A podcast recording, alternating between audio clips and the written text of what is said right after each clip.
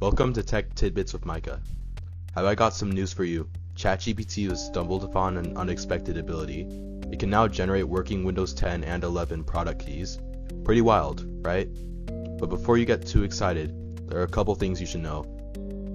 Now here's the thing. This newfound power might seem like a golden ticket for free Windows access, but it's not as straightforward as it seems.